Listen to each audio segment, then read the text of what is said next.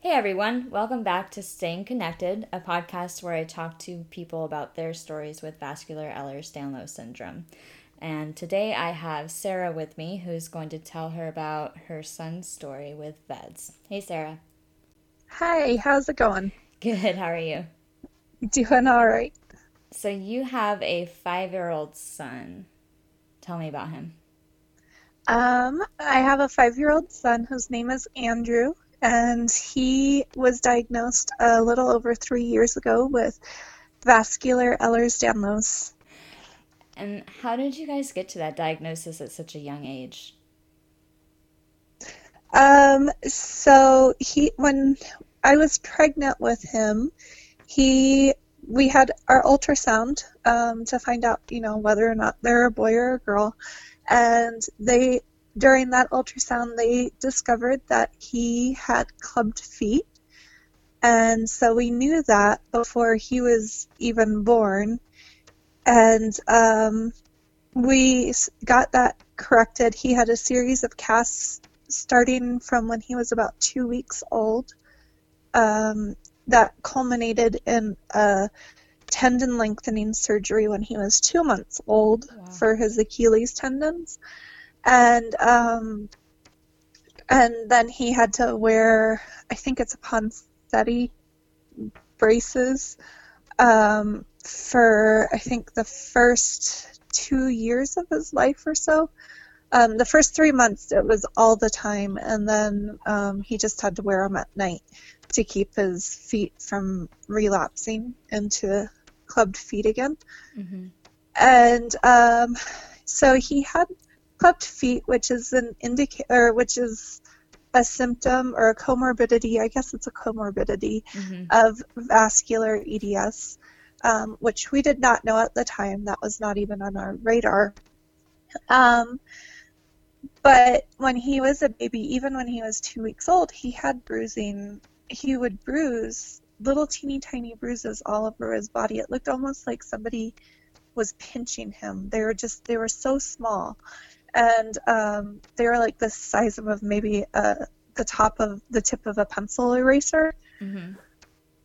And um, our first pediatrician, he, I think he noted that in his doctor's notes that he had a lot of bruising, and but he was really concerned about Andrew's eyes and how they were really, they still are, really big eyes, and um, he was concerned that maybe they weren't closing all the way, that the eyelids were not covering the entire eye. And so he referred us to an ophthalmologist to get that tested. And the ophthalmologist said that that was fine. But Andrew sleeps with his eyes half open, which is also another vascular EDS characteristic. Um, but then we found I used to work at the in the Department of Neonatology at the University of Utah, and um, we found through an interesting series of coincidences that one of the resident or one of the fellows that I used to work with at in the neonatology department, he changed his um, what's it called? His yeah, there you go. His specialty from from a neonatologist to a pediatrician. And so I decided to switch to his practice because I actually knew him in a professional manner. I taught him his lab skills. Um, so like how to do how to do DNA sequencing and stuff like that. And um, so he saw Andrew and he saw all the bruising that was on Andrew and he said, This is not right. And we need to figure out what's going on because I know that you don't abuse your children physically.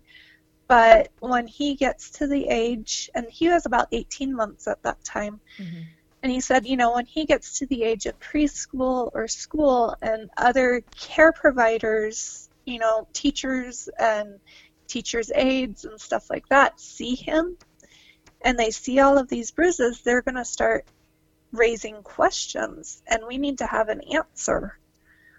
Um, so he referred us to hematology because we figured, you know, with the bruising, maybe it was hemophilia or, you know, something, a bleeding disorder. Mm-hmm. And so they ran some tests, which, if you ever have to have a blood draw for any, like for a baby baby, it's it's one of the worst experiences ever, honestly, because they don't understand what's going on and it hurts and they just want it to stop. And yeah. You have to hold them. um, but uh, hematology came back, all of his blood looked just fine. So we were back to the drawing board because there's still a problem. And um, so then my pediatrician called me up one evening and he said he thought it was a type of Ehlers-Danlos and that we needed to be referred to a um, a geneticist. But the geneticist at the University of Utah, the wait time to even get on the schedule was 18 months to two years out. Wow. And yeah, and we figured that was good enough because we'd ha- at least have a diagnosis before he was in kindergarten. Mm-hmm. Um, and then, so back to Andrew's clubbed feet, we went in for a routine checkup at Shriners Hospital. Um, and a resident was was looking at his feet, and I was telling this resident that um, Andrew was suspected of having a type of Ehlers-Danlos, and she said, but that the genetics wait was you know, as long as it was, you know, it could be two years before we get a diagnosis. Mm-hmm. Um, but, and so I guess what she had said was she recommended getting an echo of his heart in the meantime so that um, we would have that in Andrew's file when it came time to see the geneticist. And so I told our pediatrician that, and um, he thought that was a really good idea. And so he referred us to a cardiologist at the University of Utah for an echo. And they found that um, his aortic root was dilated. So as the aorta is coming out of the heart, it was just a little bit wider than is normal. Mm-hmm. And because of that, they referred us to a genetic cardiologist, which I didn't even know was a specialty. and so he saw Andrew and he saw his, you know, he checked his facial features. I'm sure he did the Beighton score, but I wasn't, I didn't know what it was at the time um, because I chose not to go to Dr. Google and find things or, you know, look things up because I did start doing that at one point and it terrified me. Mm-hmm. And so I decided to put it down. And um, uh, so we did the genetic testing, and it came back. Um, I think he was tested for a few different types of EDS, and I think he was tested for um, maybe a few different types of other connective tissue conditions and it came back that he was he has a mutation um, that causes vascular Ehlers-Danlos syndrome, and um, instead of taking two years to get di- diagnosed, it was over the course of two months. Wow! So, yeah, so that resident at Shriners really really helped out and she found some kind of back door for us and I kind of felt like we went through this rabbit hole that nobody knew about, you know. and yeah. So nobody else in your family has VEDS. As far as we know, nobody else has um, VEDS. We are working on making sure that that's the case. I was tested and I am negative for it. My father passed away a year, or not, sorry, not a year, a week after um, I graduated from high school from a heart attack, and it was really sudden. And so that was a little concerning to me, and I just wanted to make sure that it was. While we didn't really suspect it because I don't have any of the other symptoms that my son had or has, I don't know why I'm using past tense, but um, the the symptoms that my hu- my son has, um, I don't really have those, and neither does my husband. And so our geneticists didn't really feel like we needed to be tested, but they would test us if we wanted to. Mm-hmm. And I chose to be tested, and my husband, we're in the process of getting him tested too. So, how did you feel when you were going through this, and how did you feel when you finally got the diagnosis two months later? Um, I felt, I don't know, ever since Andrew was born, um, he has two older siblings, so he wasn't my first child, and I've been through having children, you know, before, and you kind by your third child, you kind of know what to expect, what milestones there are, and stuff like that. And I just felt like every time we went to the doctor's office, um, there was something else that was concerning about him. And we'd resolve one issue, and then the next issue would come up. And it just, I think that honestly, it kind of helped while going through that waiting process because he was I think he was just over, he was a month after his second birthday when he got diagnosed. And um, I, I had learned at that point in time to just put something in a box and put it away and continue because there were just so many different things that we were concerned about for him from his eyes and his feet and he had a clogged eye duct at one point and and you know just there was always something to be worried about with him. And I could just sit there and be a basket case and get nothing done. Or I needed to learn how to yes still be concerned about these things but um but I need to still function. I still need to make dinner for my family. I still need to take them to swim lessons. I still need to to do all of these things. I still need to function. Mm-hmm. And so I guess that's kind of I, I put it in a box and I put it away. Maybe that's not healthy, but it helped me to function. And um, I don't know. I'm not sure that I was surprised when he came back with that diagnosis because the little that I had looked up online, it matched him pretty well. And then when we got the diagnosis, everything else that seemed to have nothing to do with each other um, his feet, his eyes, his skin, his bruises it all, even though they're completely different areas of his body, you know, and completely different concerns. It all was explained by one one condition. It all had the same answer. Mm-hmm. Um, and then after he was diagnosed, I think I did okay with it. I I don't know. There's still periods of time where there's grief.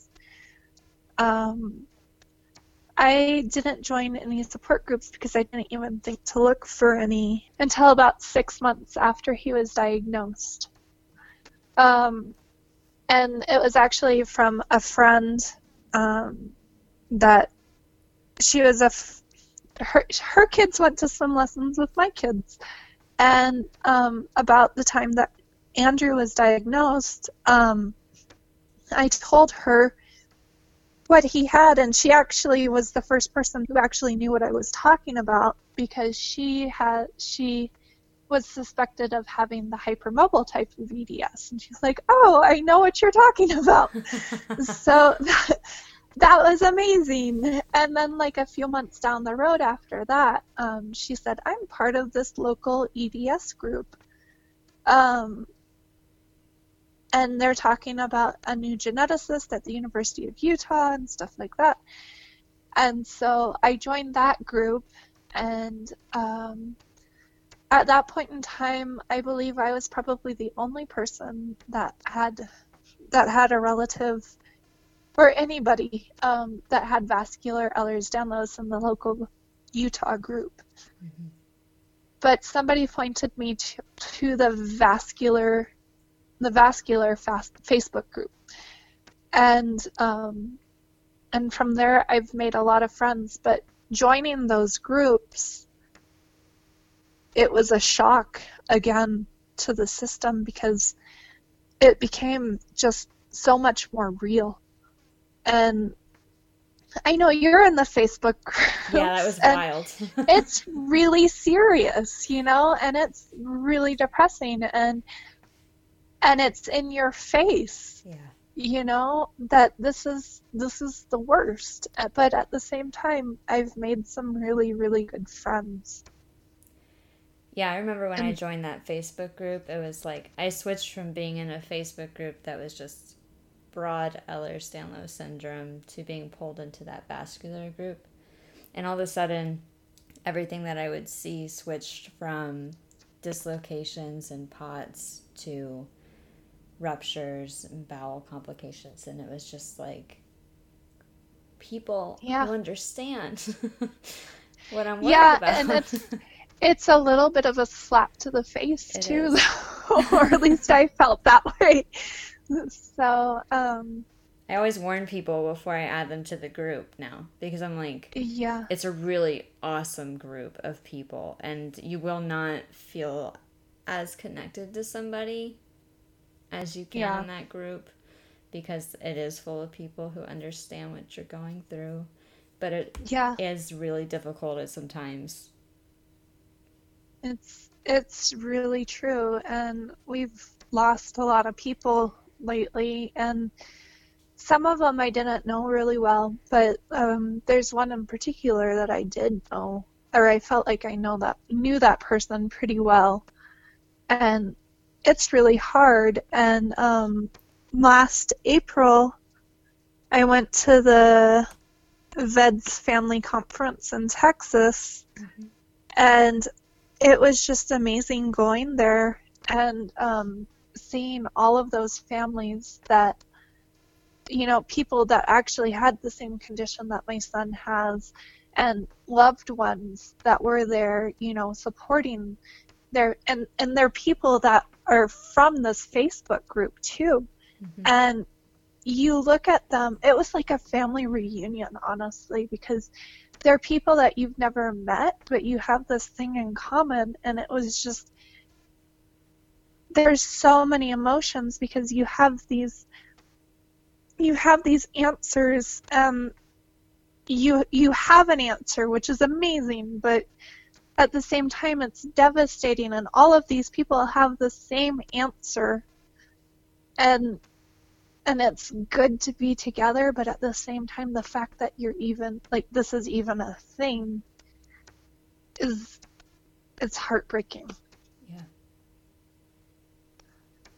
Yeah i remember when i was at the VEDS collaborative meeting in july last year there was a family day with a bunch of people and it was just like you just know. Yeah. It's amazing.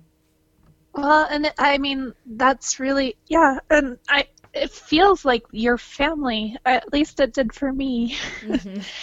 and it's just I I think it's the weirdest feeling because you don't you don't really know these people, but you do still feel this connection that just you're you're you have them. You know, they've got your back, and yeah. and you love them. So, I don't know. it, it's it's a really it's an amazing feeling, and you know, I hope while I hope nobody has to deal with that because it means that you're dealing with something hard and and awful but at the same time it's just it's such a beautiful feeling too mm-hmm. so I don't know. There really are no words as far as that goes, but um, yeah, I I really wanted to make it to that collaborative meeting and I wasn't able to. So I'm hoping this year Yeah, I'll be able to make it. So tell me about Andrew now. Um, is there anything that you don't let him do or things that he avoids? Um, well, we don't.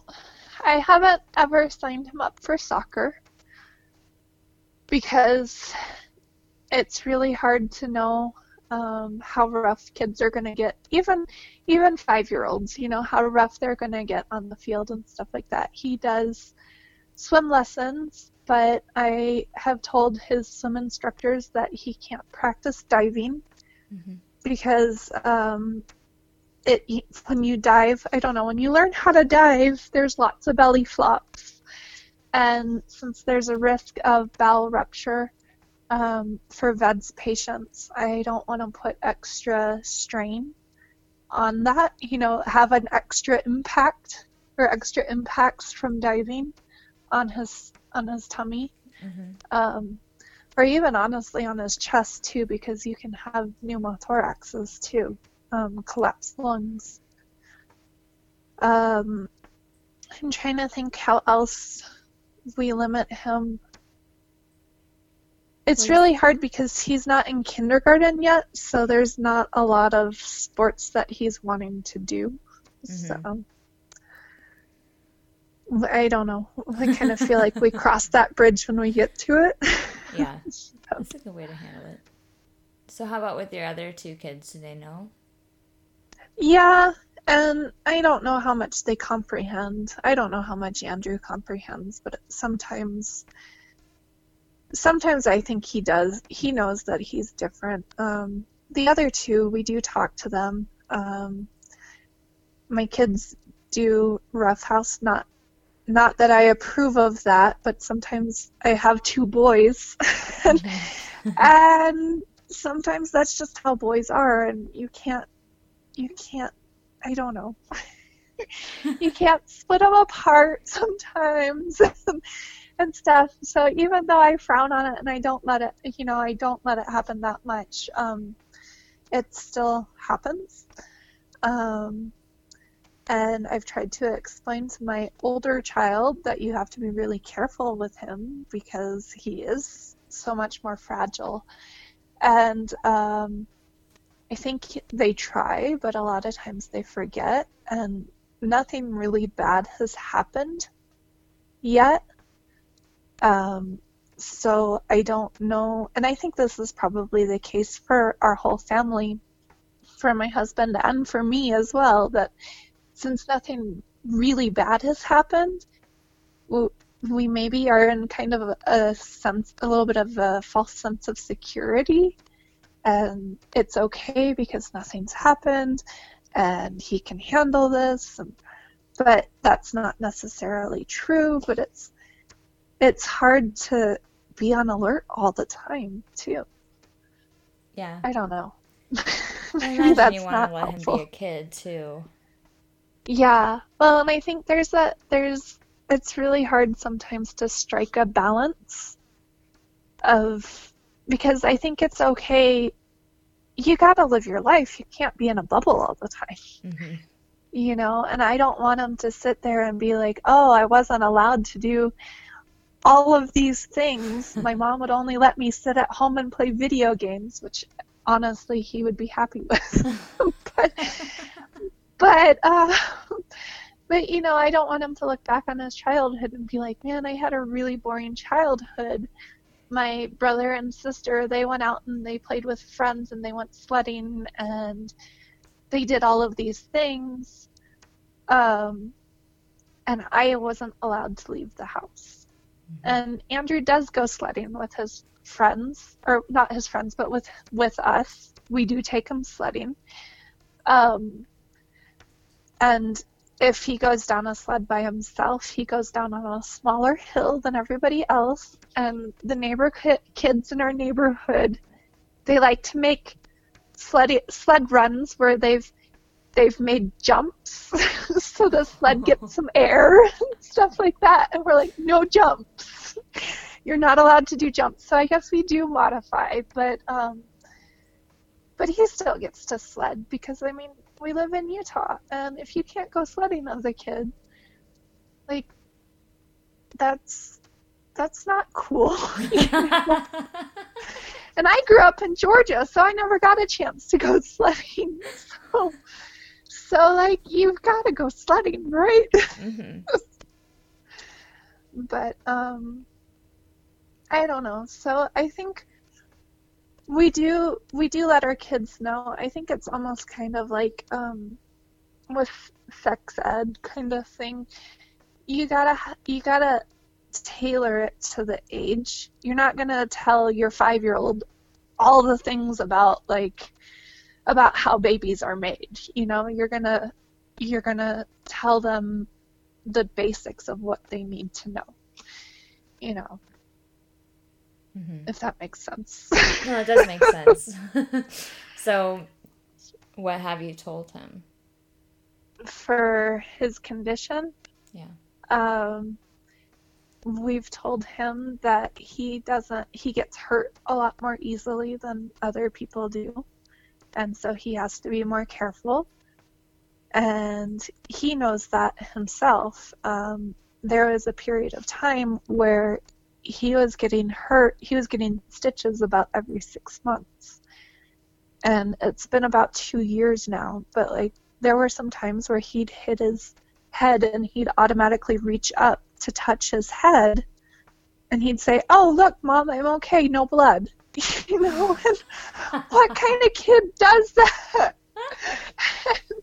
but his head, I mean, his skull, the skin on his skull is so thin mm-hmm. that it, I mean, he just bumps it against the a chair or a wall because he's a five year old, you know, or a, he was a four year old or a three year old, and that happens. And um, where it wouldn't do anything, any damage to my other children, it it busts open his skin, mm-hmm. and because it's so thin, and he he knows this. I think he knows, and he recognizes it because he's been in his body for the last five years.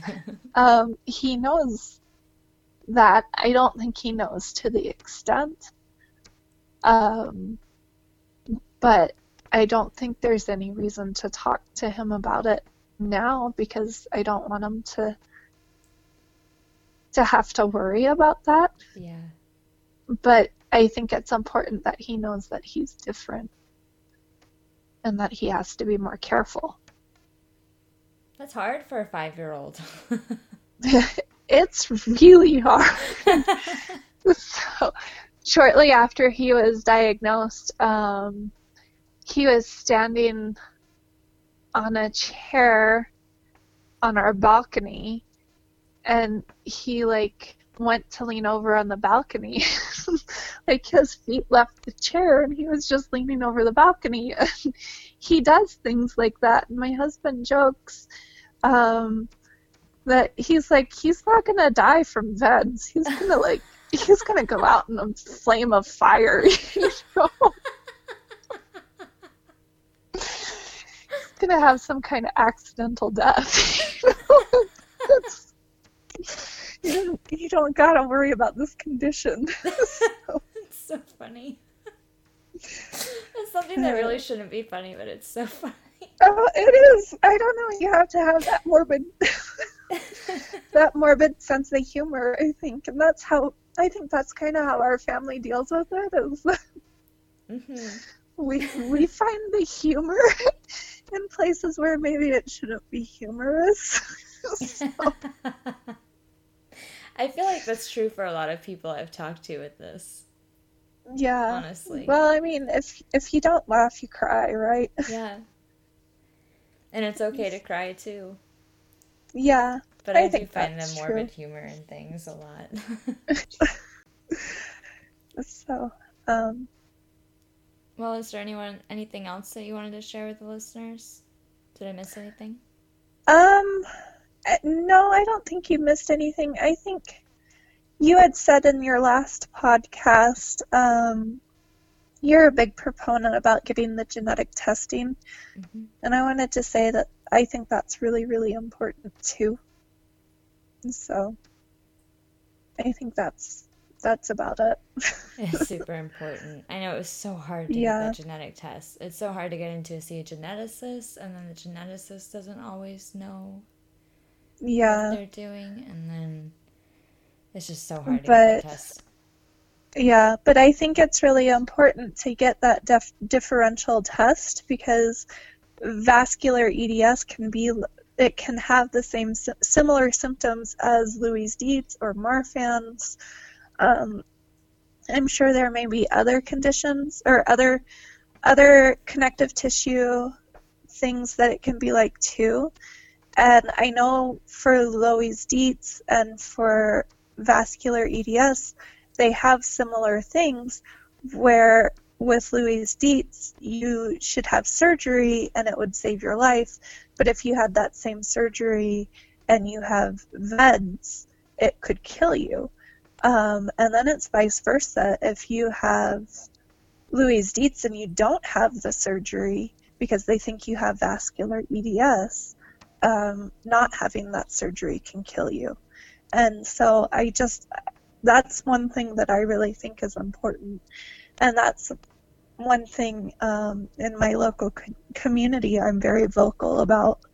And even in the vascular Facebook group, because there are some people out there that haven't gotten the genetic testing done. Mm-hmm and I think it's it's really important that you need that you do that so that you know exactly what you have so that the doctors can take the right precautions and know exactly what they're dealing with and know what the right course of action is to go. Yeah. So I think knowing as much as you possibly can about your condition is what's important and I think even understanding a little bit of the genetics, like which, because there there really are, th- you kind of, in the VEDS community with the diagnosis, you fall into like three different. There's really kind of three different parts or types of mutations, and I think knowing which type of mutation you have within VEDS is also important because there are different outcomes that are more likely to happen in one type versus the other type.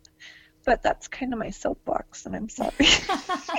no, it's okay. So what you're talking about is the um, substitution mutation, where the glycine that holds the collagen three yeah. together is substituted with a different amino acid, versus like a haploinsufficiency, where you make a normal type of yeah. collagen but half of it. Yes. And then there's and the then splicing there's... mutation yeah, where you have a whole section of coding DNA um, taken out so that the the collagen that's made is shorter than the other types of, or the the normal collagen. It's shorter than the normal collagen. Mm. So. So yeah, there's yeah. some variation in outcomes there. Yeah. And Dr. Byers has a really good video on it. Yeah, and I don't know. I'm I'm really interested in future research, and I am suspicious that there's more differences than than what we know today between those three different types. Oh, I'm sure. So, There's just so much without a natural history study that we don't know yet. It's true, and I, I just really want it done. Because I, I need to know this information yesterday. yeah, I feel you. So I'll make sure to put a link to that video by Dr. Byers in this description awesome. of the podcast for people. Yep. Cool. Well, thank so, you for I talking with everything. me today. yeah. Thanks for interviewing me. and hopefully we'll uh, get to connect sometime in the future in person whatever I that may be. So. well, I I think we have a couple opportunities coming up soon. So. Yep. Looking forward. So yeah. yeah. It'll be fun. All right, everyone. Thank you again for listening. This was Sarah telling her story with vascular Ehlers-Danlos syndrome with her son Andrew. And this is Katie, your host. Um, if you want to subscribe to this podcast, I have more episodes coming out on the last Sunday of every month. And for now, that's the frequency that I can handle. but hopefully, in the future, there will be more. So stay tuned and we'll talk to you soon.